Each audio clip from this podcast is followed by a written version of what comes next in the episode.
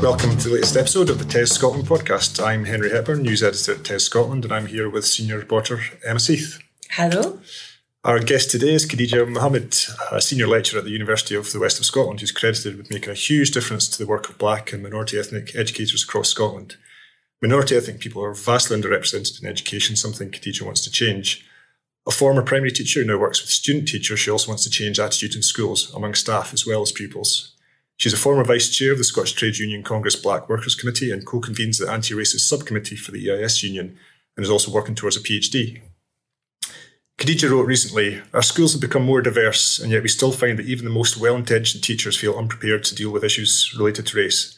There's often a complacency or perhaps a nervousness to discuss race for fear of being politically incorrect, or more seriously, there's a reluctance to challenge one's own underlying negative assumptions. Khadija, welcome to the TES Scotland podcast. Thank you. Thank you. We're going to start off with a $6 million question. Why aren't there more black and minority ethnic teachers in Scotland? Um, yes, that's a, that's a big question. Um, gosh, there are a number of, uh, of ways of looking at it. Uh, for me, essentially, I think we need to look at the current existing workforce um, and the conditions in, in which they exist uh, in terms of black teachers. So um, uh, we know that Rowena Arshad many years ago did a, a, piece of research where they were interviewing young BME pupils from schools in Scotland, and when asked uh, questions like, "Would you think about teaching as a career?" they say, "Oh no, you've got to be kidding." Mm-hmm. Um, you, we see the way other staff members are being treated. So we have to start at that point where when um, we don't see that diversity in front of us, and it's back to that sort of, it's become a famous phrase that Rowena has kind of coined about, you know, you can't be what you can't mm-hmm. see. Mm-hmm. Um, so children don't aspire to that role. Um, and those who are quite astute and savvy can often sometimes see the way teachers that they do have in their schools who are BME can often be uh, subjected to be racial undertones. Mm-hmm you know, by, by sometimes fellow colleagues. Mm. How does um, that manifest itself? Should we tease that out a wee bit more, you know, just to sort of, so that people can kind of, you know, sort of understand, you know, so, so how do you think, how does that look? You know, what would be some examples, you know, sort of of the kinds of things that they would maybe see happening to their teachers where they would sort of mm-hmm. even subconsciously yeah. sort of think, I'd rather not. yeah, yeah, absolutely. so um, I can give you a, a, perfect example of. So this is probably taken from secondary school, um, and um, so you have um, language teachers. So if you're taking French, Spanish, Urdu. Um, and so, um, in, in my own experience, my own personal experience, when I said to my daughter who loves French, Spanish, I said, why don't you consider picking Urdu as a subject? Because it's your mother tongue and if you're able to, to learn more about it, that's fantastic. And you'll, you'll be able to get a higher out of it. She said, Oh no, mum, I don't think I can select that. Said, Why not? She says, Well, he's a very nice teacher. He says, But um, the children don't see him as a real teacher. Wow. Ah, that's interesting. You wanted to unpack that, obviously. ah, and, you know, I says, What do you mean by that? She says, I don't know, mum. I don't know whether it's because he speaks a little bit different and obviously, he looks different from other teachers. Okay. And so this kind of conversation continued. And then she stopped, just realizing she didn't want to have the conversation. I could feel that my daughter had a little bit of empathy for this particular teacher. Um, and maybe it came from the respect from home that your teacher you have to respect. But she, they picked up on those nuances from other youngsters that actually that subject perhaps is not valued. Mm. And, and again, whose language is being valued? French, Spanish, Urdu. Mm. Why? Because it's somebody's mother tongue linked to a cultural heritage. Um, so, so those kinds of undertones can be picked mm. up. But also when, in my research, what we've discovered is many BME teachers talk about where they've raised something in the classroom, a particular issue, or they've challenged a negative stereotype. Um, a colleague might come back and say, so, so why do you think that? And are you then suggesting that we should be also discussing these things when I should be focusing on what I'm teaching in the curriculum? Mm. Um, and so they're, they're, they're, they're almost held to ransom in the sense of answering and being answerable to those questions. Mm-hmm. Um, in fact, a typical example was one teacher said, she was asked in the staff room by a fellow colleague, what do you think about the Brussels event mm-hmm. when we'd had the terrorist attack? And she says, I was really upset and appalled that, you know, why are you asking me? Because I feel just as appalled as you are, as everybody else. There was on you think there was a sort of implicit, you can have a different take on this um, Yeah. from from me and, Yeah. and the others. So there's many different examples that you know. Obviously, hopefully, when I publish the the, the thesis, um, that, that they'll come to the fore. These are just small examples of how sometimes just the very subtle and very covert um, acts of discrimination that take place, and many teachers just, I think, have learned to just turn a blind mm-hmm. eye to it, mm-hmm. or as I would say, kind of just they want to fit in. Mm-hmm. Um, and by fitting in, they are then perhaps making that choice to leave aspects of their identity, be it their linguistic identity, be it their cultural, their religious identity, at the school door. Which I guess only serves to perpetuate the problems that Yeah, are there. yeah. Because you know, one mm-hmm. teacher said, "Well, I'm a maths teacher, Khadija, so I'm, I'm coming in. I'm teaching maths. That, that's all I do." Mm-hmm. Mm. So for for yeah, Yeah. sometimes it's the, the just the easiest path is just Uh-huh, to uh-huh. set But that yet, the literature when we when we when we explore the literature about teacher identity and we look at personal identity and professional identity, and we learn that it's intimately linked. Mm-hmm. You know, it's like almost leaving a part of your personality yeah.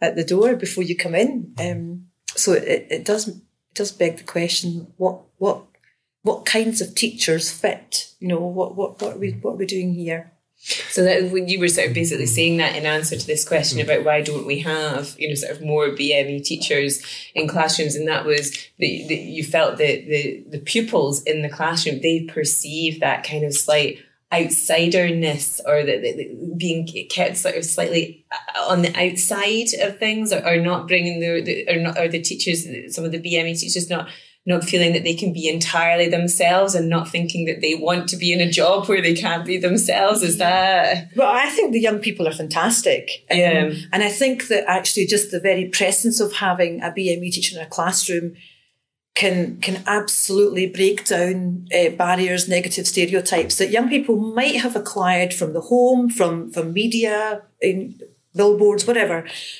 But actually, um, from my research, many of the BME teachers I interviewed and, and ch- chatted around, we talked about what they do in their classroom. And what I've been writing about is actually making this hidden curriculum visible. So, you know, obviously, the curriculum, we've got these implicit beliefs and values that sometimes we kind of pass on to young people without realizing it. And they're actually questioning the curriculum or are raising particular issues around the curriculum. And actually, when you, when you, when you read more into it, there's a buzzword going around decolonising the curriculum. And actually, my argument is that's what many BME teachers are doing in mm. their natural teaching and learning in a classroom. Um, so I spoke to and interviewed a science teacher, so black and minority ethnic science teacher, um, fantastic character. And he said to me, Khadija, so do you know where the word alkali actually originated from? No, science isn't my strong part. And he says, Well, I, I told the young people that do you know that it was a, a Muslim scholar, Al Khalil? I said, Ah, right. and so it's those small um, inserts or small bits that they make, those reference points that they make, those cultural reference points that they make that actually go a long way with young people. And he says, then they'll start to ask more questions. Um, and the same with some algebraic, you know, equations. Where did that come from? Um, and I know that Rowena has mentioned in the past about, you know, um, music composers and so on. When we ask, I mean, in fact, when I ask my students in the lecture theatre, you know, what, what do you know what this means? You know, whether it's decolonising the curriculum or whether we call it culturally relevant pedagogy, they, they, they're actually unsure. Mm-hmm. And they will stick to what they know best, and it's probably drawing from their own lived experience. So if they've not been exposed to that, those kinds of information, they're unlikely to be able to bring that to the fore in their teaching. That's yeah? But if you actually just had more BME teachers, you would have more of that like, mm. different Yeah. other or Yes, lived experience potentially, or maybe not. potentially, potentially. In an ideal world, that would be fantastic. Mm. However, so you have, and this is what I found in the research, there are some BME teachers who will say, no, absolutely, Khadija, I, when I go into the classroom, I will challenge, I will throw in the odd comment and I'll see how the young people take to that. Um, but there are some teachers who will say, no, I'm not doing it. Um, so when I go in, for example, I gave you, I'm teaching maths. Uh, I don't want to discuss anything else because I've got a career to think about. And that's another layer of complexity. yeah. Um, wonder if we could maybe just at this point rewind, uh, rewind a few years to your own experience Yeah. at school. You know, where did you grow up? What was how did how was school for you? Yeah, so I grew up in Glasgow and um, I attended a school in the south side of Glasgow. Um, and it was it was not diverse at that time. Um, and now it's now I think you'd, you'd think it's about ninety five percent BME young people attend that school. What Um, sort of, you give us an idea of dates? What, what kind of era are we yeah, talking? When so were you you're starting- talking you- about this, you're giving my age away here. so I attended primary one probably in about the mid 1970s. Okay. Yeah. And um, so, yeah, it was a time when my teachers couldn't say my name. And, and I, so I write a lot about this um, because that for me is just the start of it. That's the start of my identity. And when I go to school and my teacher doesn't get my name right, does, despite the number of times I've tried to correct, just ask. Uh, and I say yeah, that to my student teachers, don't guess. I actually say to the young people, silly me, could you help me to make sure that I pronounce your name correctly? Because what happens was I stopped um, um, correcting. I just accepted that they were going to change my name. Um, so I went from um, Kaja to Caddy. They chopped off the, the, the J and the A. All this is they give you a dimin- diminutive version. they Yeah, just assume so- they could call you. So yeah, so the argument here is, I mean, when parents name their child, Uh-huh. there's a lot of thought Mhm, process that mhm. goes into that, doesn't it? The naming of a child. Some of it's linked to your cultural heritage. Some of it's linked to just perhaps maybe some kind of spirituality, or maybe some you know grandparents' names or something. Um, but actually, sometimes parents yeah. name their children knowing that they're going to have a challenge associated with that name and that it might be burdensome at times because they're having to then try to fit in as well because somebody can't pronounce it. But because that name represents who they are, and part of that's linked to their culture and their identity. And what do you think was going on with the teachers there who didn't make the effort to get it right? So, I mean, it probably goes back to my point that I wrote in the article that there, there can be this sense of complacency where, or, you know, I don't know how to pronounce it and I'm just going to, uh, I'll just do what's easier. So, quite often teachers anglicise names. Um, and um, whether, I mean, there's research that argues that there's, there's some sort of racial undertones there, that not just being bothered to be able to try and get that pronunciation correct, because it's not really difficult.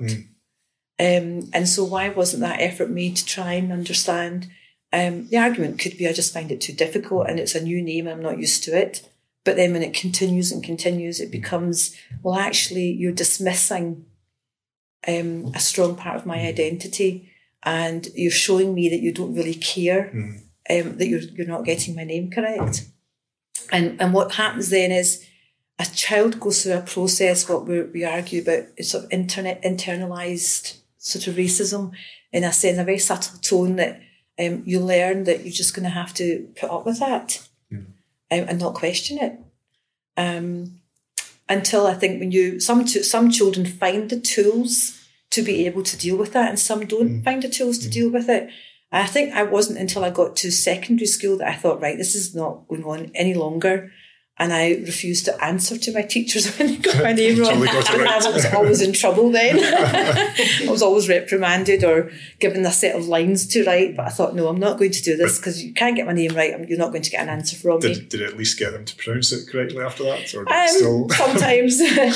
yeah. and is, at that side, uh, how, how was your experience of school? What- How did it go? Um, I um, my goodness, I was. I have an older sister who was extremely academic. Uh, I don't think I was. I think I probably learned. Um, what do I say to students? Learned helplessness. Uh, I overheard teachers talking to my parents at parents' night saying, "Ugh, "She's she's not going to amount to much," um, and I was terrible at maths. And it, it was those days where arithmetic and mathematics were separate subjects. And um, so I tell her just to stick with arithmetic. She's not going to cope with the maths. And so you suddenly realise, oh gosh, I must not be very clever. Mhm. And I think that learned helplessness stayed with me for a number of years. So I left school with very basic, basic hires, and I thought, right, school's not for me. And um, I got a job in a bank. Mm. Um, and then I think I um, was pregnant with my first child. and um, was on maternity leave. And I thought, oh, I can't go back. It's just not stimulating. It's not motivating me to, to want to go back. And it was my dad that said to me, Have you thought about teaching? I remember laughing, like, Dad, are you serious? Um, but actually, when I thought about it more and more, I thought, yeah, actually, maybe the experiences I've had, I could maybe try and make a difference for somebody else. Um, so I went to inquire. Um, I was told I needed to get my maths. So, oh no, another barrier come my way. Yeah. I had my English higher, so that was fine. And I remember going to night college to do my maths qualification so that I could tick another box. Um, and I was accepted at Strathclyde, and it was fantastic. And I was four years, I did the four year undergraduate teacher training program. And I, if I remember correctly, I was one of the f- only BME students to graduate that year, um, 1997. Um, and it was great because I kept saying I went out with a bank, um, first class honours with a distinction in my teaching practice, you know, thinking I was going to sort the world out. Um, and then when you when you hit your classroom, you realise it's a very different ballgame. yes, it was, yeah. And uh, when we, and Em and I visit schools these days, you see lots of um, celebrations of uh, pupils' different cultural, Yeah. linguistic heritage and so on. Was there any of that going about when, when you were at school? Was it something that, that was celebrated or was it just not talked about? I- or, I remember, so when I was still in primary school, um, I wasn't I wasn't at the age of sort of fasting at the time. So you know, Ramadan comes along and you're fasting, but then we have the big celebration which we call Eid. Mhm. Um, I remember take, taking a day off, but then the next day coming in with a sick note. Because that was the only way you could get the Yeah. day off. Right. And so, you know, got my mum to write a note saying Khadija was unwell, you know, yesterday, so therefore we decided not to send her in. But actually, I was having a ball of a time, and it was all. what, and what do you think if your mum had instead written a note, Khadija was off yesterday because it was Eid? What? How do you think the school would have? I think the school would have been. I think it would have been fine. Hmm. I just felt. I say. I think I've already gone into that process of assimilation, of wanting to fit in, not wanting to be different, not wanting then to be asked questions again about. So, so what is Eid? Um, whereas actually, I would have liked my teachers to have known what that was. You know. So Um, Is that what you're kind of keen to impart now? Because you were saying that a part of, big part of your remit is, you know, Yeah. sort of race equality, you know, Yeah. so when you're sort of teaching students here, so, eh, eh, you know, yeah, do you think that we've, do you think we're, we're there with that? You know, do, do you think that teachers do know now? You So know? do you know when I talk about student teachers, there's a real thirst for for knowledge. There's a real thirst and a real interest in the area. Um, I would like to think that we could have more inputs um, and more conversations around um, social justice, race equality.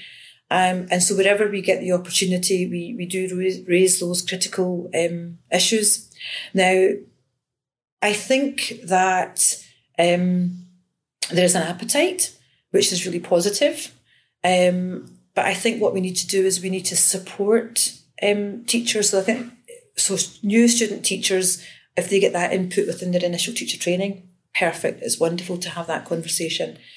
Um, experienced teachers who perhaps don't feel confident to navigate conversations around race, then I I absolutely would recommend that they undergo some race equality training because it's, as I always say to my own students, it's not about laying the blame at anybody's door. It's not about finger pointing. You don't know what you don't know. And sometimes it could be down to complacency or nervousness. My worry is um, where there are some teachers in Scotland, and probably in, in the wider UK, and there's maybe an unwillingness to, to interrogate or actually this not seeing nature of actually I don't think there's a problem. Um, and that's probably more concerning because then there's there's not an opportunity to be able to then have those conversations to begin to change somebody's perception. I think as educators, you know, we're in a real unique position and, and we're in a unique position to shape the perceptions of our young people. Mm. And so educators have real power to either replicate the social inequalities that exist or actually create classrooms where they offer um, real, um, powerful, valid, safe spaces to challenge and disrupt the status quo and be able to um, be able to offer validity to young people's culture, their identity, and not expect the young people to fit in. Uh, I, I read the work of Chris Gaine, fabulous author, and he, he talks about children um, uh, playing white. Um, and so BME children playing white. So this is this notion of fitting in. Um, so many young people um, won't want to talk about those things, probably for fear of being singled out. Mm-hmm. But I think there's lovely ways that teachers can incorporate that. Um, you know, there's we, we, use lots of different types of pedagogy, like hot seating.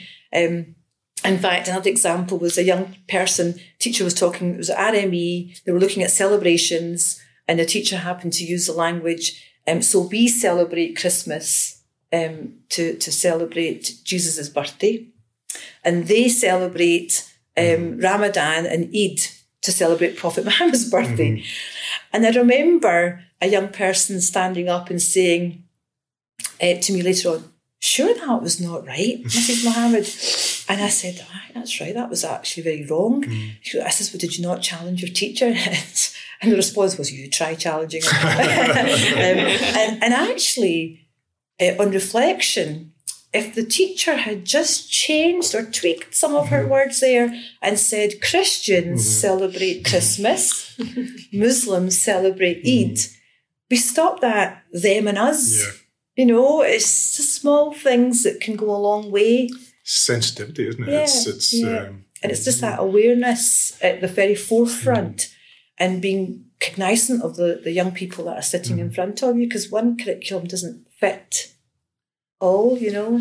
I think a common perception would be that uh, most reasonable minded people would say, obviously, there are issues that still need to be addressed, but probably quite a common perception is about things are going in the right direction, they're better than they were, we're headed in the right towards the right place. But I was quite struck when I interviewed uh, Ken Muir, who was who was obviously um, yeah. chief executive of the General Teaching Council for Scotland. Uh, it was late in 2018.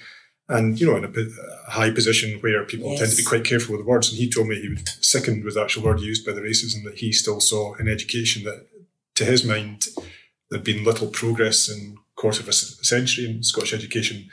What do you think of that? Would you concur? Um, do you know, um, Ken, you've just said what Ken's position is, and uh, I'm thinking, yeah, good on you, Ken, because Ken, you're able to say this out loud. Um, I, I think, I think there's positive steps. Absolutely, I think we're we're we're heading in the right direction. There's still a lot of work to be done, and sometimes it's very simple steps. Some are very significant. So even just getting a child's name correct you know, it's something. So we're still not it's even something there yet. so simple, yeah. uh-huh. but yet so significant, isn't it? Um, and so, Ken, to, to, to say that, uh, yeah, from, from the research that I've conducted, um, it's very clear that we do have some teachers in our schools in Scotland um, who perhaps um, are not are not actually perhaps taking stock about their own behavior mm-hmm um, in a staff room or in a classroom. I mean, many of the, the BME teachers have reported instances where they've had a social work night out. So, you know, as teachers, they'll, they'll get together and they'll go mm-hmm. out for a night out uh, of being excluded. Mm-hmm. In, um, what, in, what, sense? Could you give us an example? So, not being invited. Or just simply not oh, being right, invited. Okay. Um, or a, a, a teacher um, said she walked into the staff room and colleagues would stop talking suddenly. Mm. so, that feeling of being othered and marginalised um, in, in Morsel. One particular uh, BME teacher commented on her, um, she was questioned about her accent. Mm-hmm. Uh, that's a very strong accent you have. Mm-hmm. Um, are you sure the young people understand what you say? Really? And um, and I, and I thought, my goodness, wouldn't it be a very boring place to be if we all sounded the same and all looked the same? Mm-hmm. Um, so these are the kinds of very subtle comments, and some of them will turn a blind eye to it. Um, one teacher very categorically said, she says, Khadija, um, I have a career to think about. And if I start to raise issues or sometimes I experience something, I'm sometimes not sure what it is I'm experiencing and don't have the words perhaps to articulate it or are too scared to perhaps articulate that actually what they're experiencing is is racism. Mm-hmm. Um, and they say, I don't want to play the race card. Mm-hmm. Okay, so there's a card to be played here. Mm-hmm. Um, because I can then kiss all chances of, of, of promotion goodbye. That to me is concerning, where a teacher cannot approach their, their, their head teacher and, and raise a concern, a genuine concern, um, with the view that the head teacher would then want to investigate that further and offer support. Uh, what I'm finding is, um, as um, I have a separate wee charitable organisation on the go, which was just set up because um, many teachers used to, to come to me and say, I'm having issues at work. Could you, could you give me some Could you just remind me or remind us what it's called for people Sorry. interested in, Uh, so it's SAMEE, it's Scottish Association of Minority Ethnic Educators, and it really came to together. It was a few teachers. We we used to get together over cups of coffee, and we talked about the number of parents that would contact us to say, um, "I don't know how to communicate this to the class teacher or to the school. If you get any ideas or any tips." Um, because we were teachers at the time, and um, and we also had colleagues saying, you know, I've been trying to go for promotion, and I've, I've done this course and I've done this course, but I'm still being told no, you're not, you're not good enough."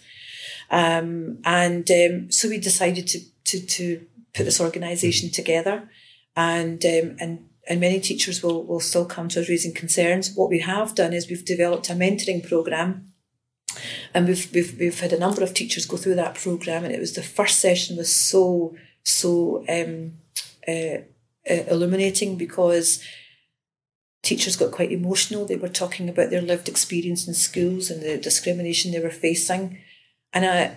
I don't know what I was expecting actually, but what came to the fore was many of them then said, Well, actually, do you know, there's similar experience to mine. And a lot of our BM teachers work in isolation. So they might be the only black teacher in a school. Um, and um, so they, they had a sense of community. They found a safe space where they had colleagues, like minded colleagues with similar lived experiences. And suddenly that gave them a sense of affirmation, a sense of validation to what they were experiencing.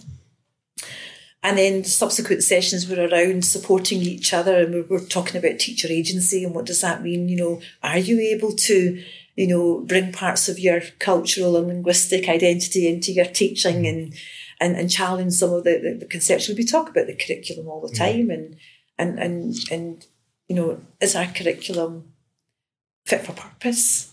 Um, uh, in terms of what kinds of let's what kind of history are we teaching our young people and you know Well, the, the, the, that whole concept you were talking about earlier of decolonise the cu- Yeah. curriculum is a fascinating sort of uh, idea and makes us all I guess, look at the look at everything in a whole different light.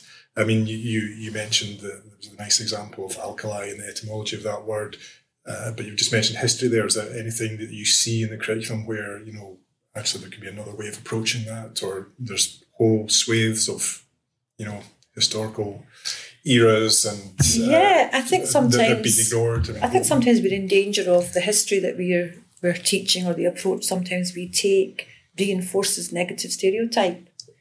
Um, you know, so um, and how it's presented to young people. Are we are we really getting them to critically analyse and challenge and question history? Um, and so that for me that's a real issue. Uh, oftentimes how um, so for example we had the um, so young people in the secondary school discussing the whole Syrian conflict at one point. And um, this young person wrote a fantastic essay around it.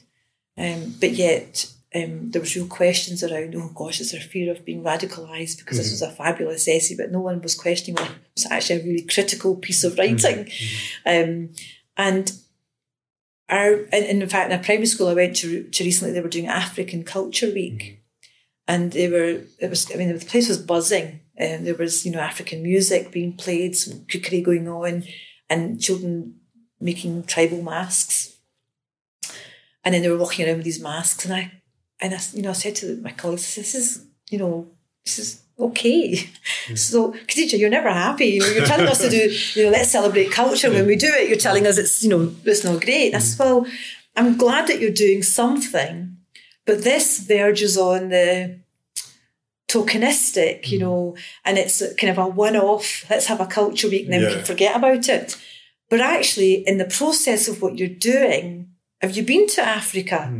And uh, do you see people walking around with tribal masks on? So you know, what are we telling? What messages are we giving to the young Almost people? fetishizing it in a way. You know, so cultures. uh, so there's many instances like that that, that you see going on in, in schools that you just want. Yeah, I guess we do ancient Egypt, but maybe not anything in the more kind Uh-huh. of contemporary, you know, sort of, Uh-huh. you know, Uh-huh. yeah, uh, it's quite funny, Yeah. isn't it? Yeah. Yeah, And yeah, there's certain, we sort of certain start to- ways, like you say, that if young people have heard of certain places around the world at all, it's sometimes through a lens of victimhood in Africa. It's through That oppression, uh, yeah. oppression. Um, large swathes of Asia, it's uh, it's they're war torn. You know, and how many people know about uh, you know Yeah. the cradle of civilization being in the Middle East, Middle East, or anything like that. Yeah. You know, does that?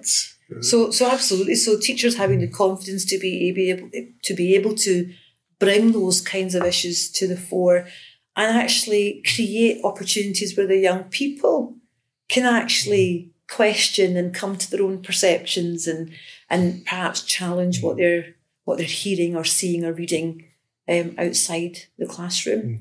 And again, for that, for teachers, I'll say to them, have a look at your classroom. Um, have a look at the walls in your classroom. Um, you know, are we only displaying English in, in our wall displays? How about having multilingual wall mm-hmm. displays? So we're showing value to other languages. When we show value to other languages, we're automatically showing value to cult- other cultures. In our in our book corners, or we've got storybooks. Are they all by white authors? Mm-hmm. Are they mm-hmm. all about white families? Are we are we challenging that? Um, and and again, so what, what look at the curriculum, and, and that, that can impact on not on race but social class as well. Oftentimes we're presented with with texts that we think that doesn't relate to the young people that I'm with. You know, they don't have that same lived experience to bring to that learning, and so therefore, actually, the the the implications of that can be quite significant when you are are are using a curriculum or or delivering teaching and learning that doesn't relate to the experiences of the young people, then even the assessment of that learning, I would argue, is not valid. Hmm. Because if children bring their experiences to the learning, it's much more powerful and much more relatable, and they take so much more away from it, and they can demonstrate that. and they bring something learning. to it. Mm-hmm. Absolutely. You know, like so they've got this whole sort of they've got this whole sort of knowledge that they're being asked to dip into Yeah. for some children. But if other children aren't going to be asked to dip into their own knowledge, what they know about the world so far, Yeah. they're at an automatic disadvantage, presumably. you Yeah, know. I mean, so you know, there was another class I, I visited, and they were was doing looking at World War mm-hmm. Two, and there were children in the class who are from asylum-seeking backgrounds, you know, refugee, and you're thinking, so okay, spare a minute to think that you've actually got young people in the classroom who have escaped war-torn countries and have gone through that trauma, and so actually there's a real need for you to be cognizant of that um, and and talk about. So we're talking about one Holocaust that happened many years ago, but we've also got some current Holocausts going on, and we need to bring those to the fore as well. Um, so there's just, and it's sometimes we what happens. What I'm finding is our students don't have perhaps confidence. I think. Um, and as a as a teacher educator, as a as a lecturer here, I, I see it as a, a part of my uh, my duty as a teacher to be able to to offer that support. Because I think I used to have this naive view that you know teachers can't cause harm, mm-hmm. and, and sadly, as making reference to Ken's comment, mm-hmm. they they can cause harm because where they are replicating those social injustices, they're causing harm. When a teacher is not decolonising that curriculum or is not making that curriculum mm-hmm. relatable to that young child, or making those subtle, you know, sort of them and us kind Absolutely. of the use of language. what impact is that having on that child's experience? And if we really want to get it down to the, the sort of the children's mm-hmm. rights to an education that relates to their mm-hmm. experiences. And when we take a sort of step back beyond education and we look at global trends just now and the rise of the far right, the resurgence of the far right, uh, to what extent do you see that infecting what you're doing and children's experience of the world that, Yeah. that teachers are coming up against? Uh, That's a, a great question. Um, I think it's having a, a, a detrimental effect. I actually think we're we're as much as we were we were making some progress. I think it's taking us some backward steps because what's happening is when you see people in positions of power, um, being able to make um, very overt racist comments about particular communities and then not being challenged. Mm. Um, it becomes sort of normalised. Legitimised, yeah. Yeah, normalised, So, yeah. legitimised. It's okay to say that. Um, and um, and so you see all the the children are on the internet. They're, they're accessing sources that you're. So it's reinforcing some of that, and then that's a lot of work to then unpack that um, and unlearn actually those.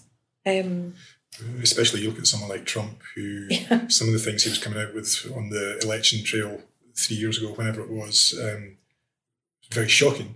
Now he's been around a few years and we're almost a bit numb to what he says. Oh, there's Trump coming out with this ridiculous statements again, but actually we should be still alive to wait a minute. This is totally reprehensible. Some of the stuff Yeah. he said about disabled people, Yeah. about certain ethnic minorities. So uh, is that is that a danger that this sort of inflammatory language is becoming quite normalised and we're sort of Yes. desensitised to it or I- becoming more so? Yeah, I think so. I think we're in real danger of that, and I think that when we when I think about teachers um, in schools, excuse me, many teachers, um, uh, there are comments made um, that actually, when when challenged, um, they will say, "Oh my goodness, are you suggesting?" That I have made a racist comment. I am not at all racist. I'm not a racist bone in my body. um, and so suddenly the, the, the, the black teacher who's raised that concern actually becomes almost aligned as the perpetrator and the, the, the teacher becomes a You're, victim. you're accusing me of something. yeah, You're- and obviously if you, you go into academic terminology, it's kind of white fragility. Mm. And and so I'm even speaking to our student teachers around that to to to be able to be open to to listening to Mm. those critical counter narratives that people come with because we learn from them. We learn from that experience that actually I I disagree. I don't think that's that's appropriate Mm. to say. I some of the students here will ask me, you know, Khadija, uh, uh, uh, I'm pleased to do it because it's a safe space, and they'll say, why is it, um, why is it not okay to say the word "paki"? Mhm. Yeah? Yeah. and and I was alarmed at first, thinking, oh my goodness. Um, and I, I have a friend who's Turkish, and they don't mind being called Turks. Mhm. And so we enter into that conversation and try to explain to them why that's not appropriate and why actually that is racist. That's considered racist because you're not referring to the country of origin, but actually the colour of someone's skin. Mhm. Or I have teachers who'll say things like, oh, talking about race just puts ideas in children's heads. Goodness me. Yeah. or um, I don't see anyone's colour. And th- that's where I maybe say that the intention might be good in the sense that actually I treat everybody the same. And so you say, well, let's have a look at that. Let's unpack that because you, you can't treat them the same. You can treat them equally. Um, and so by treating them the same, what message you're giving out to that young person, if that young person was me, you're not getting my name right, so you're anglicizing it or you're changing it. yeah. Um, and what you're then doing is you're saying that you don't see my my diversity. You don't see that I come from a different cultural background. You don't I come from a different ethnicity. I also have this skill that I have another language, which at the moment you're presenting to me as a deficit. Mm-hmm. And and when you try to get the message to, to teachers that actually young people who are bilingual are cognitively more able. Well, that, I, I've actually got the word deficit scribbled down in my notebook here. I was going to ask you that because, you know, that's the, possibly quite a subtle thing sometimes in the classroom, but quite a possibly profound one is, like you say, the idea of deficit or a child's heritage being an asset. So if a child is used to being told, right, here's what you need to do to catch up, or here's what you need to do to get on, you know, maybe they've come from another place, another country, Yeah, and like yeah. you've got to catch up. You're you're behind. You you don't need to know this stuff Yeah. um, and they're not brought in as look here's this little boy or little girl you speak another language you're only six isn't that amazing and you know to what extent are we getting that right or wrong in terms of you know seeing these kids with coming from different backgrounds Yeah, as, as so- assets rather than something to be fixed to, to, Absolutely. to catch up We have some. We have wonderful. Um, I, I I work um, and I have some really good colleagues in the Glasgow EAL team, and they're fabulous practitioners. So EAL, English as an additional language, and you know they're they're real advocates. They're real champions. and um, are very few and far between. I was Um, going to say, yeah, yeah, it's been sort of a provision that's actually been quite cut back Yeah, in, and- recent and years with yes, budget cuts, isn't it? Absolutely. And they're fantastic because they they have that understanding of second language acquisition. They understand that actually, because many times you'll hear teachers um, saying, right, so you can't speak Polish, you need to learn to speak English because how else are you going to develop and learn? And you just want them to stop and pause and say, actually, if you allow them to continue mm. to talk in their first language, you might not understand what they're saying, and maybe that's what's making you feel uncomfortable. Mm. But having the opportunity to continue to speak in their first language it helps them to develop those strong talking and listening skills. Yeah. And by doing that, what's happening is that transition to learning English or another language is much easier and smoother. Mm. And so we're missing a trick when we do that. So oftentimes you've got to say to teachers, eh, you've got to ask yourself, is it learning support or actually just language support? Mm-hmm. And if it's language support, the strategies you will use for that particular child will be strategies that will fit for will be beneficial for all mm-hmm. children mm-hmm. because you'll be giving them some visual cues. Even your sort of less able readers can benefit from those extra visual strategies. You give them a word bank to take away, but but you capitalize on the fact that wow, this child can speak another language, and they, with that language comes another perspective. Um, and and we should we should capitalize on that and really value it. And we all know about teacher workloads, that, so that seems really important to me that you that teachers see it as it's not just oh yeah another thing on my to do list. It's like actually this can help me in all sorts of I'm ways. glad you, you, raised that. Um, it's not an add-on, and it's not an addition to their Mm. workload. I, I'm very, um, very um, feel strongly Mm. about that because when when we're training student teachers and experienced teachers will know this. We talk about the values of, of, of being a teacher. We talk about how we can, if we've got a classroom of 25, 30 children, how do we make that learning relevant? So we differentiate. We differentiate between different uh, uh, ability groups, um, different interests, and and that children who have English in a different language fall into that category. So you're not. So if I have a few learners in my class who's for for them English is a second language, I will make sure that when I'm planning my lesson, that I will have to think about right. Will the young people um, be familiar with this terminology? Because it might be topic specific vocabulary. So, for example, if I was going to be teaching them about natural disasters and we're looking at earthquakes or volcanoes, what I'll then do is I'll create a word bank of those key terminology. I'll send it with a letter home to the parents to say, um, here's some blank cards. Here's some of the words that we're going to be using next term for our topic. So you have to be super organised and ask the parents to write that in their first language. And so when they come back, so use the, the parent community that you have as well. Um, and you'll come back with a, a ready made. So put those labels on your wall. You've got English word display, you've got whether it's Polish, uh, Punjabi, uh, French, Spanish, whatever it is, you've automatically got a multilingual wall display. You've not had to do much work there. Um, and, and you're going over those words with the young people so that when they actually come, when you come to teach the topic, they're already familiar with that terminology. And for me, that is just good practice.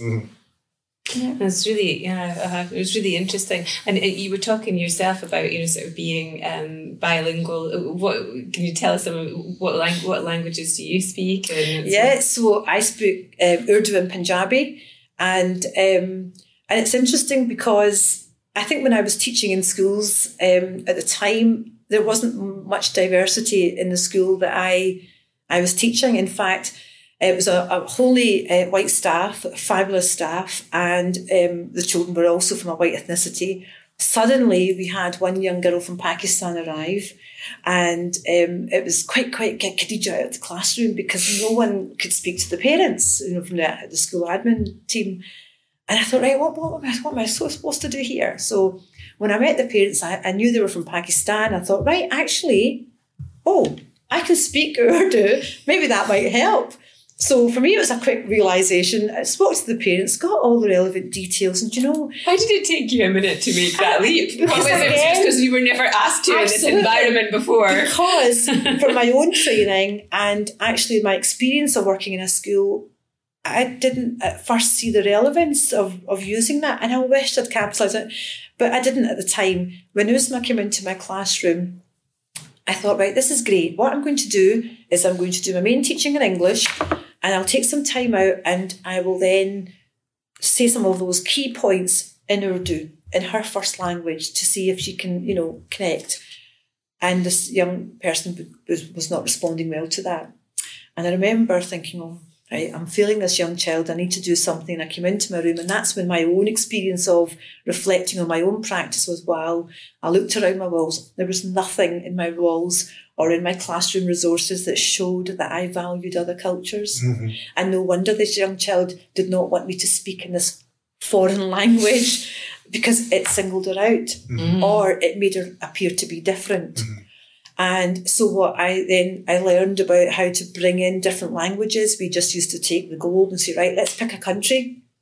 Just around spin the and globe let's just pick, let's find out what language that country mm. speaks and the culture, mm. and we would learn to say hello. And then, as it subsequently we discovered, there's a fantastic website mm. called Language of the Month that mm-hmm. does that.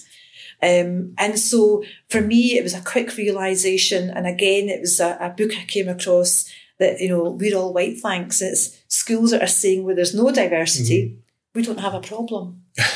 Yeah. And actually, the argument is it's those very schools that need to have those conversations. Um, and um, and I won this child around because I started to do that. I started to have those multilingual wall displays. I brought our parents in to say, "Can you help me to do this?" Um, and so it didn't really require not a lot of effort. It was just that awareness um, to to to change um, and modify my practice ever so slightly. And as a primary teacher, did you see problematic attitudes from pupils appearing from an early age? And if so, where was that coming from? attitudes about myself, about my my identity. Um, Perhaps about you, perhaps more yeah. generally about race. well, do you know, very early on in primary school, uh, I was teaching, and we all so obviously 9-11 happened Yeah. uh, to the world. So you were working as a primary teacher I was at a the primary time. school Yeah. teacher at the time, mm-hmm. and um, I remember desperately wanting to go back into my classroom to, to have this conversation with the young mm. people. I think it was a Tuesday, was it? Think it Aha, was, yeah. and Yeah. the, the children, Mrs. Mohammed, Mrs. Mm. Mohammed, did you see what the Muslims did? Right. And I'll say, And well, that was that. It was the Yeah. Muslims. and I, and I said, yes, so, so, so tell me about it. Well, what have you mm. heard? What, what are you thinking? And and at that point, I mean, I Sorry, what age of kids was this? Just So primary seven. Primary seven. uh, so ready to go on to high school. And it was such an interesting morning. And I said, boys and girls, so they had their, their moment to speak and, and share their own perceptions. And I stopped them and I said, boys and girls, who am I? You're Mrs. Mohammed. And I said, aha, does my name give you a clue as to perhaps what faith I follow? Um, I didn't wear a hijab at the time, so perhaps you know, visibly they might not have made that uh, connection. Um, and there was silence in the room. And, and a young lad from the back room shouted out, You're a Muslim. Oh, they hadn't. They hadn't Yeah. made that connection. And, and I said, Yes, I am. Ah, but you're different.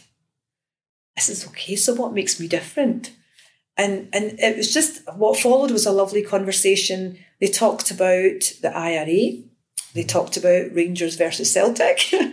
um, but they actually came to their own conclusion that we can't tar everybody with the same brush. And they got to hear my perceptions of, well, actually, the people who um, uh, took, you know, undertook that absolute, um, you know, appalling um, event, I don't, I don't associate them with them with my faith. Um, and I, and I honestly think that the, the, the young people would challenge somebody outside um, after the conversation we had. Um, or equally, I would have a young person say to me, um, I was out doing a school visit once um, when you visit your student teachers on, on placement, and a young person asked me, Do you have hair under your hijab? Which I thought was lovely. Why wouldn't you ask that question? and, and I could have taken the approach, Oh, that you shouldn't ask those questions. Um, and I said, Yes, I do. Would you like to see it? And I went, yes. And I said, Right, well, you need to promise me to go on with your schoolwork. After you finish that, then you can come and see me. I thought he'd forget about it. Uh, but he did. He, he, came forward and said, "Right, I'm I'm finished. I'm ready Can. I see your hair?" um, and I asked him, "So well, I need your help." And this is okay. So I put your hand out and was trying to take out my pins one by one. I said, "Now don't hurt yourself." And I said, "Now you promise me you will not comment on the colour of my hair." um, it covers up bad hair days. Um, this child was wonderful. How old was the child, Totally. Um, so this was a um, six-year-old child, and um, started, you know, touching my hair. Oh, it's long. It's curly. Uh huh. Right, that's fine. You can put it back on now. okay. Are you sure? Yes, yes, you can put it back on. So I said, Well, I need your help. So, you know, those kinds of moments are significant in themselves because I think it helps to break down barriers. And I guarantee that that young person, the next time they see somebody who looks like me or has, has a hijab on their head, will will think differently. Mm-hmm. Can I just ask you, well, you said that you didn't used to wear the hijab when you were in your classroom in P7, Yeah. when you were having the conversation with your kids. Why was that? Yeah. I, yeah, I, I, I grew up in Scotland. I didn't, um, probably didn't know much about my own faith at the time, as you know, a young person growing up, just getting to know the world and the life that we live in and so on. And so I just, probably about, I think five years ago, um, I started to, wanted to find out more about my own faith because of all the atrocities that were happening around us and all you saw was headlines, Muslims are, you know, bad people and so on. And I thought, right, okay, I think it's high time I got to know this faith that I ascribe to, um, and um, just started to do my own research. And I thought, right, for many years I have, I have asserted my Scottish identity, and I've had so many barriers and, and battles with it because you know my name and, and so on and yeah. And then I thought, right, okay, I'm going to start asserting my my religious identity and see how that works. And so I made the decision that I would wear a hijab, so it was a visible um, uh, characteristic. And um, yeah, so that was interesting. Started to wear. I think I was quite nervous actually. The very first day I wore it, I had a wonderful colleague that I work alongside, and I phoned her from the car park and I said, "Right." We'd had lots of conversations around this, and I said, um, "I'm in." She goes, "Where are you?" I says, "I'm in the car park."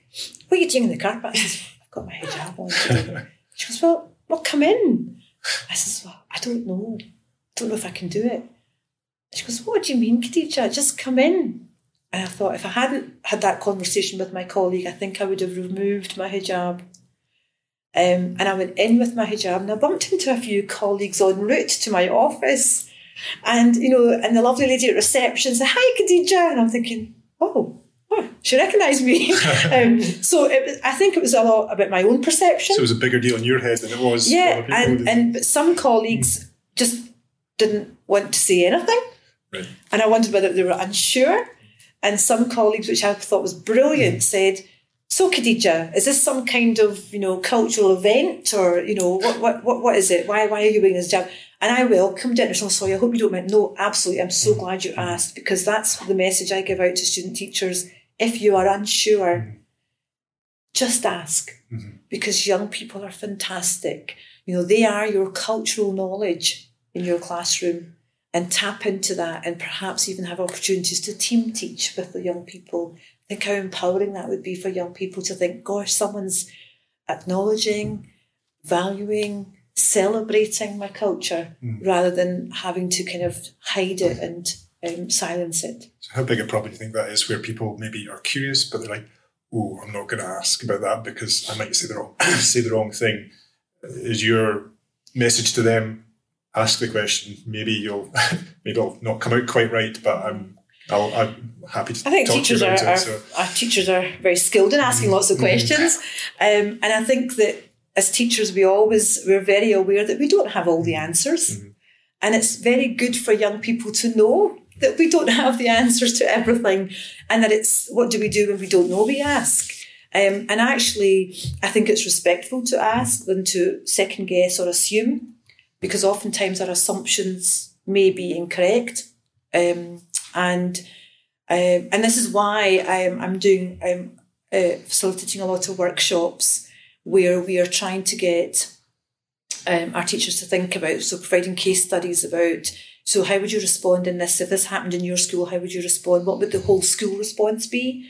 Or what would you do in your own classroom setting?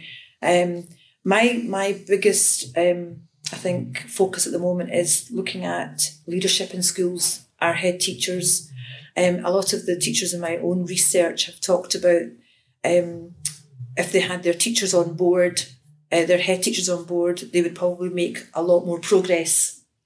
And um, and sometimes there's a reluctancy from our leadership um, to to engage in those conversations. And again, that could be down to a sense of nervousness or not, not knowing and just so that's a territory I'm I'm not so sure about. So I'm going to just try to avoid. Um, and and I think we need to be we need to be talking about it. What would you maybe say to a school that wanted to maybe do more to celebrate ethnic diversity in school? Say maybe a school where the, it's traditionally quite homogenous pupil population. Maybe there's been some more people arriving from other countries, other heritages, um, but the staff are not really sure where to start. What, what advice would you give them? Yeah, firstly, mm. so I'm, going to go back to the point mm. where we shouldn't have to wait mm. until we have diversity mm-hmm. or somebody appears in our mm-hmm. classrooms mm-hmm. who's different because Right. that becomes even more challenging then yeah um, and so if It we're was already almost like you yourself. Yeah. learned. I mean, it's just so Yes. interesting. so you if we're having yeah. those conversations already Yeah. then when we have we welcome somebody new and different into our classrooms it's not a big deal Yeah, Yeah, Yeah, because seamlessly. actually we're very aware we've It been talking about fits different into what cultures we've already been doing. Absolutely. yeah. But we're we're obviously so schools that perhaps um, lack that diversity, then I think it would be fantastic for them to to come together and think about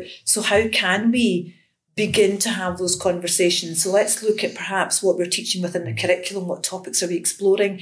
Can we have members from the community come in to speak to the young people? Um, can we reach out to different faith groups, different um, you know community groups that can come in and speak um, to our staff? I, I would be saying please reach out for um, you know training um, in terms of that area. There's loads. There's lots of literature. I would be saying to to, to leaders in schools start sharing. Um, I, I remember when I was a primary school teacher, if I had a problem.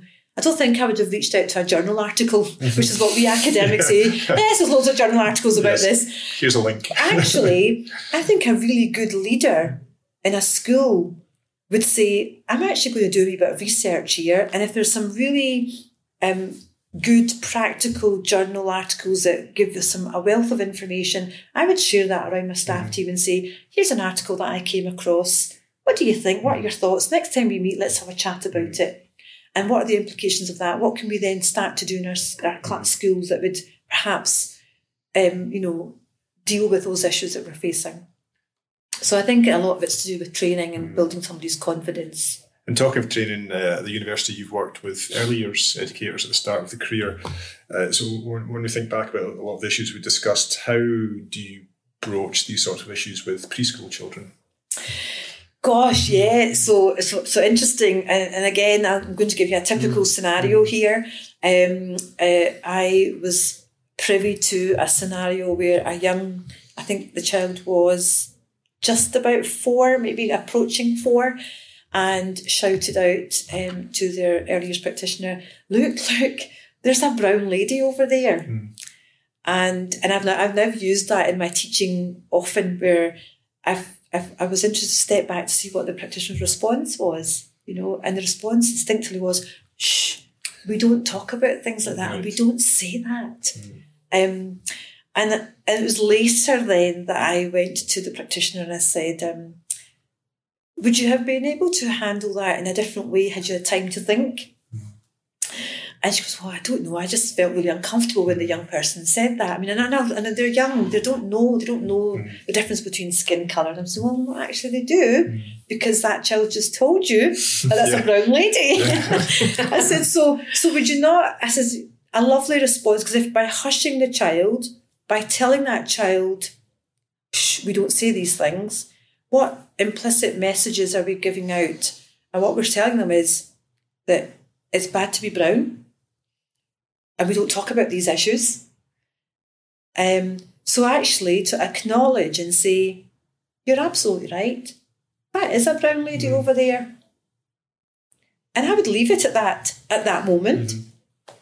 because the child is very young, but but young enough to have those conversations. So subsequently, maybe tomorrow, the next day, in my setting, I would perhaps print out a collage, so create a collage of, you know, photographs of celebrities from diverse cultural backgrounds, people that the young people can relate to, and just build a collage on my wall. Perhaps in my art area, I might put out skin coloured pencils or put out paint trays where they can start experimenting different skin tones. In my book corner, I would make sure I would have books that um, show that diversity. And actually, what happens then is young people come across it very subtly, and they might they might go over and think, "Oh, that wasn't there yesterday," but actually, hmm. So, and they might ask more questions around. So, why is that person's skin color that? And and then maybe we talk about in science pigmentation. So it's all those subtle ways that you can begin to have those conversations and actually teach young people that it's so important that we have those conversations because that's how we're going to tackle it by not seeing, by ignoring, um, by silencing young people. Um, we are going to end up promoting those inequalities um, and reinforcing negative stereotypes. It, I was just thinking about, you know, at some point you must have um, made the decision that you were going to leave the classroom yourself. Was that a really big deal for you? And It how did you how did you get there? It was, it was, it was a really, um, gosh, you've really touched on a sensitive question. Um, so yeah, I started to do my masters at Strathclyde, and my masters was because of that young child who came into my classroom, and I asked myself, um, who am I? And also, it struck with This me was with the family from Pakistan, was yeah, and and I thought to myself, and I remember when I first started teaching, um, a teacher from the EAL base had, had saw me coming out of the corridor, and she said to me, "Are you are you a teacher in the school?" And I said, "Yes, yes, I am. I think I am." um, and she says, "We need folk like you in the base." What base? Um, and she goes, "Oh, sorry, sorry, sorry, the EAL base." She says, "But but why? Do you speak another language?" I says, "Yes, I do." I says, but I don't want to be in the base. I want to work in, in my classroom as a mainstream teacher. So it really made me start to think about my personal identity because somewhere in there, I think I lost it. I was just. I just, thought it was so interesting was what you said about in. not having Yeah. anything on the walls of your own uh-huh. classroom that, you know yeah. And I, I think that also links back to my own teacher training experience. Yeah. Um, so not having those there wasn't anybody who was encouraging you to Yeah. you know that I mean, I did. that I did. of- I picked a, a module which had a fabulous tutor, and it was supporting bilingual learners. But I still think that I didn't make that full connection. You know, um, and again, it's my own schooling experience. So this is how powerful that is. That where we are encouraging young people to assimilate and fit in, we're actually doing them a disservice in terms of embracing their own diverse, multiple identities. Um, and sort of forget what they know yeah, and so when I embarked on this masters, my, my the title of my dissertation was "Who Am I?" Um, and it was a case study of mainstream bilingual teachers like myself, and um, that that was great. And the external examiner had said it was a, a, a really good thesis, and could I I should be encouraged to come and speak to student teachers about this. And my lovely tutor at the time said, Would you like to come in and speak to the student? I said, Oh gosh, right, okay. Now you're asking me something difficult. Um, and I did, and I took them up the opportunity. And then I was told about, I think there were some secondment opportunities. And I was encouraged to apply. Um, and I took on a, I think it was a two year secondment at Strathclyde. And th- so that allowed me the, I'll go and try it. And if I don't think it's for me, I'm able to go back and take on my, my, my previous job as a teacher. And I thoroughly enjoyed it. I could see that I was able to have an impact. Or I used to say to student teachers, if I can just get you to think about your interactions with young people who are different from yourselves, I've done I've done mm-hmm. a j- good job here today. And the decision came to say, do you want to go back to school or do you want? And they were saying, well, extend your contract, Khadija, but for that, I'm going to have to hand in mm. my resignation at school. Mm. And that was a conversation. What year was that roughly? Just how long have you been? Um, I started my secondment in 2007 at Strathclyde, so Right. it probably was around 2010, 2011. And um, my head teacher was wonderful, and she says, Khadija, you might have a lovely impact with the young people that attend our school, and that's fabulous, and we would we would hate to lose you. She says, but actually, I want you to think about the impact you would have on the number of student teachers who will have who you can share these experiences with that they will take to their, their schools and so on. And I did reflect on it a lot and I thought, right, actually, no, this is the time that I should make that move. And yeah, and so I never looked back. Um, and, and, and yeah, so so many things have happened since then. And you're doing a fascinating sounding PhD. Can you tell us a little bit about Yeah, so my entails? P- Yeah. so so PhD is around it, it kind of stemmed from my master's project. My master's project where I found that some teachers were saying, well actually no, um, I'm of Chinese heritage and my golly when I'm when I'm teaching I bring in that I bring that into my teaching and I talk about it. And some were saying, "Oh gosh, no, no, I don't, I don't do it at all." Now, I was just interested into why that was the case. So my PhD study started to look at um, how black teachers are negotiating their professional identity. And, and many times we find that we've got very few BME teachers on our programmes. Um, and we know that the recruitment is quite problematic. And so some of our student teachers leave because they find themselves isolated because they might be the only black student in the teacher training programme. I think we need to get better at supporting them and find that sense of belonging. And so many teachers find that when they go out to work. And so my research is looking at what are their challenges and what, what how can we address those challenges?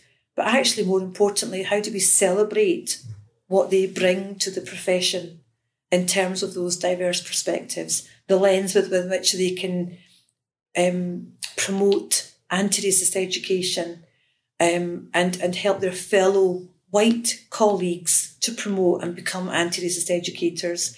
Um, and I think for me, the biggest thing from my own PhD has come to give me the confidence to now say to young, to our student teachers, I'm not going to talk to you about the colour of my skin. I'm going to talk to you about the colour of your skin. And I've, I've, because I've drawn on critical race theory, which is a whiteness theory, whiteness as an ideology, and, and say, well, actually, if you there's a, there's a famous quote about um, I'll not remember the exact words, you know, but if I do not know myself, I cannot know who my learners are, and if I cannot see them well, I cannot teach them well. Uh, and so I'm saying interrogate your own identity and how that positions you in the interactions you have with young people. And unless you know yourself and the privilege that comes with being white, um, you'll not be able to interact effectively. And so that will help you to start to, to think about developing that anti-racist consciousness. And I, and I and I know for them it's going to be a difficult. And I say to them that I'm inviting you into a space that might make you feel uncomfortable. And I want you to lean into that discomfort for a while. But I promise you that with the workshop and the readings that we engage in, I'll get you over to the other side where you'll actually start to think, gosh, wow. And, I, and I'll get lovely emails from students to say, you know, Khadija, I never thought actually that I had an ethnicity. I, you know, I thought ethnicity was other people. Um, and for me, that's, wow, brilliant. What know, do you think success. sometimes is, you know, what really resonates? You know, do you know that there's a certain point that you get, you know, sort of as you go through this journey then with your students where you're going to have, like, for lots of them, like a bit of a breakthrough moment? You know, like, what Yeah. is like, what is it that they become aware of that they maybe weren't before, you know? Yeah. So what they become aware of is, my goodness, so they'll start asking questions about the curriculum. They'll start asking questions about, right, so do I really know all my learners?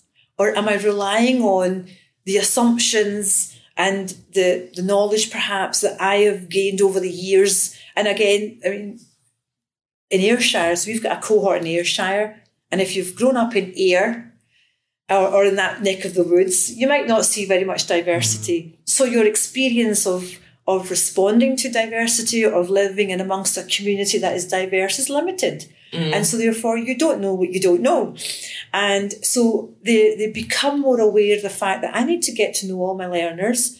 I need to be the one who finds out and uh, what what lived experience they bring, and it's that that I need to then relate to.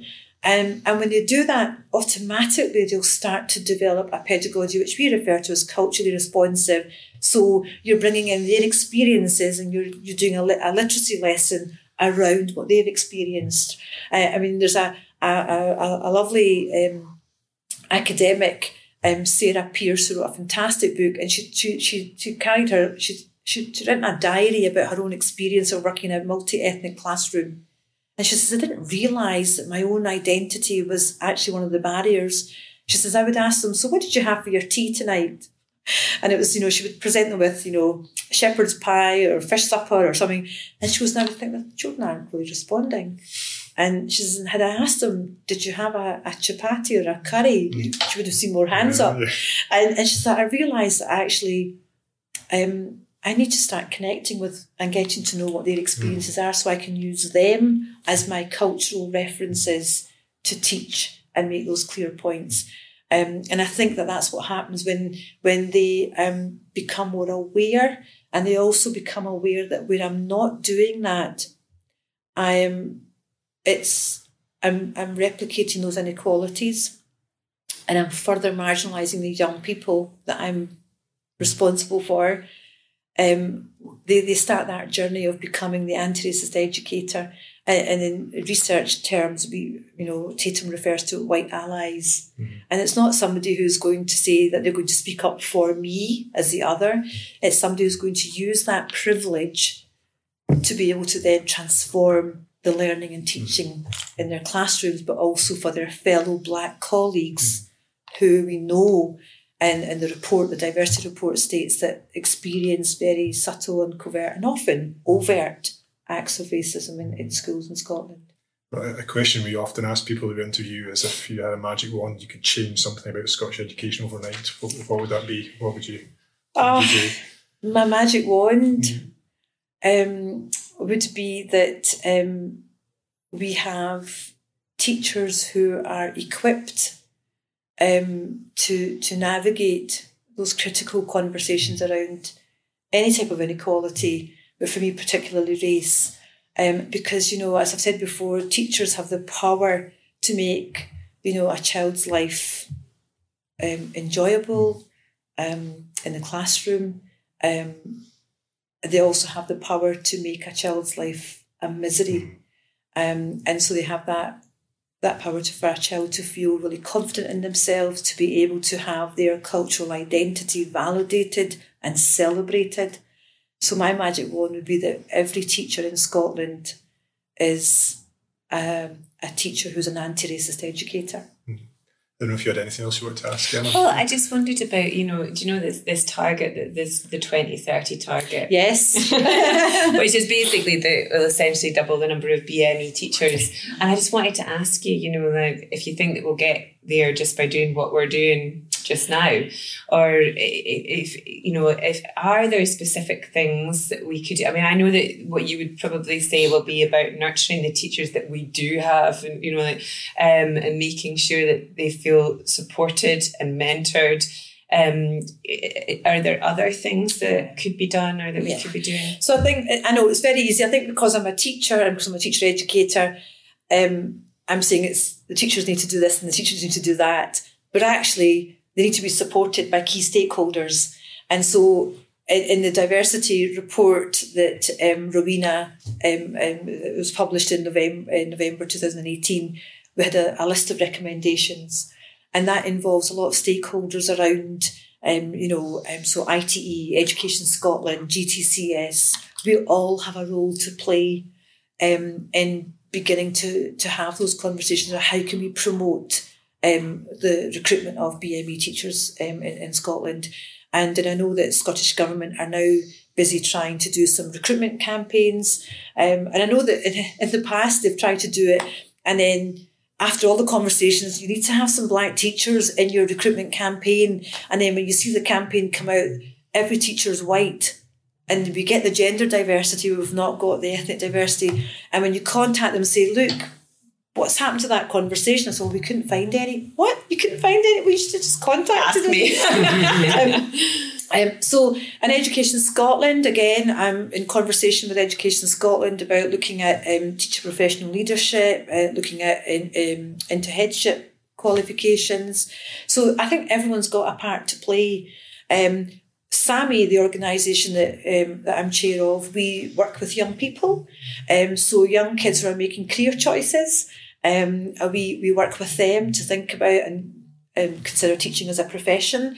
We are also um, supporting our, our, our BME teachers. So we now are going to, we've, we've launched actually in um, November last year, we launched the National Mentoring Network for Black and Minority Ethnic Teachers. Um, so supporting them because that's so important. Because I go back to that very first question that we need to look at the conditions in which they currently exist because sometimes often that deters our young people to think about that as a From career. aspiring to that as a career. Absolutely, but also a, a teacher I interviewed said, I will never, ever recommend teaching as a profession to a young black child. And to me, that was a very sad Right. day because I thought, and I was saying, please, please don't say that, don't say that. Um, and, and so therefore we're working with our BME teachers to say, actually, we need more BME representation. What we need also is BME teachers in leadership roles.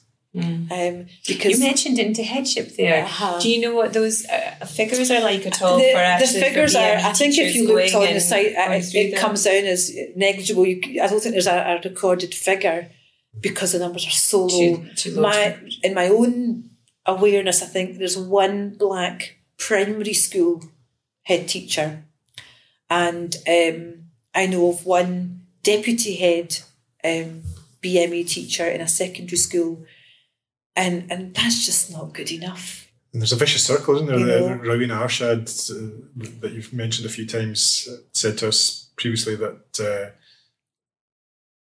that there's a lack of promotion prospects or perceived lack of promotion prospects. Therefore, people aren't going for promotion. So you can see the vicious circle there. How do we break out of that? Yeah. Oh, I, well, I, it goes back to actually having conversations with our leaders in schools and the panels that we have when we interview um, people. Um, and, and that's so then, so who's representative on that panel? Who's going to actually be able to recognise that this um, teacher from a diverse cultural background will have loads of cultural and linguistic capital to bring that we should be able to capitalise on, uh, particularly if your school is a very diverse school.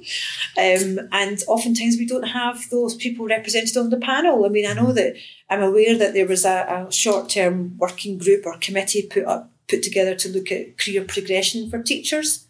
And when I asked the question, so what's your makeup of the committee members? And there was not one member from a BME background.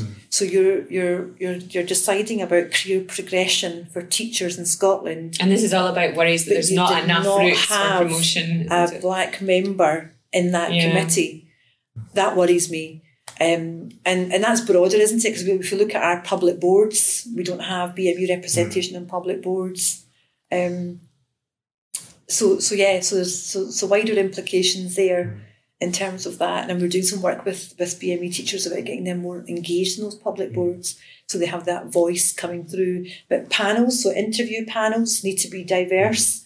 Um, we need to have um, head teachers who recognise that actually, um, or or even tease out, draw out those fantastic that cultural wealth of knowledge that BME teachers can bring with them that have perhaps otherwise been pushed to the to the background or silenced, um, and recognise that that actually is fantastic to have in a school where you're you're reaching out to to BME parents.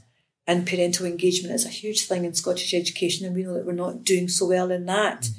But where you've got teachers who represent those communities, that might also be another link to draw in parents. Mhm. We have uh, so we've we have what's become a bit of a traditional way of rounding off podcasts. Before we get to that, was there anything else you wanted to ask about? Emma? No, no, no. no, that's great. That's great. So um, we like to ask uh, what, if you have a favourite fictional teacher. Um, do you know, I, I first, when I, I was thinking about this, I thought, mm, did I ever come across a teacher that I could relate to Mm-hmm. in, a, in a fictional program? But actually, as a young child, I grew up I was addicted to it. I used to watch Anne of Green Gables. Right. Yeah. Yeah. Yeah. And Miss Stacy was the, Okay. the teacher in the school. She'd come into the village and she was a bit radical and she was, you know, and, and also Anne suffered from a lot of um, abuse because of the colour of her hair. Mhm. And so I could relate to Anne um, because of my own experience of being in school, my teachers not getting my name right, and I was always the one that was singled out because I was the black child in the classroom. And so I related to Anne's experience of the frustration that she had. And then when Miss Stacy came in and she she absolutely tried to, to, to, to get this narrow-minded kind of approach that the village mm. had. She was trying to tackle that head on and, and, and Anne just fell in love with this teacher. And I thought, hmm, that's the kind of teacher we need in the classroom. so for me, Miss Stacy from Anne of Green Gables. Great. Well, thanks very much, Khadija. Um, you've given us really uh, you know, fascinating insight, um, some great stories, and some absolutely brilliant practical advice. So thanks so much for your time. Well, thank you very much. Thoroughly enjoyed it. Thank you. Thank you.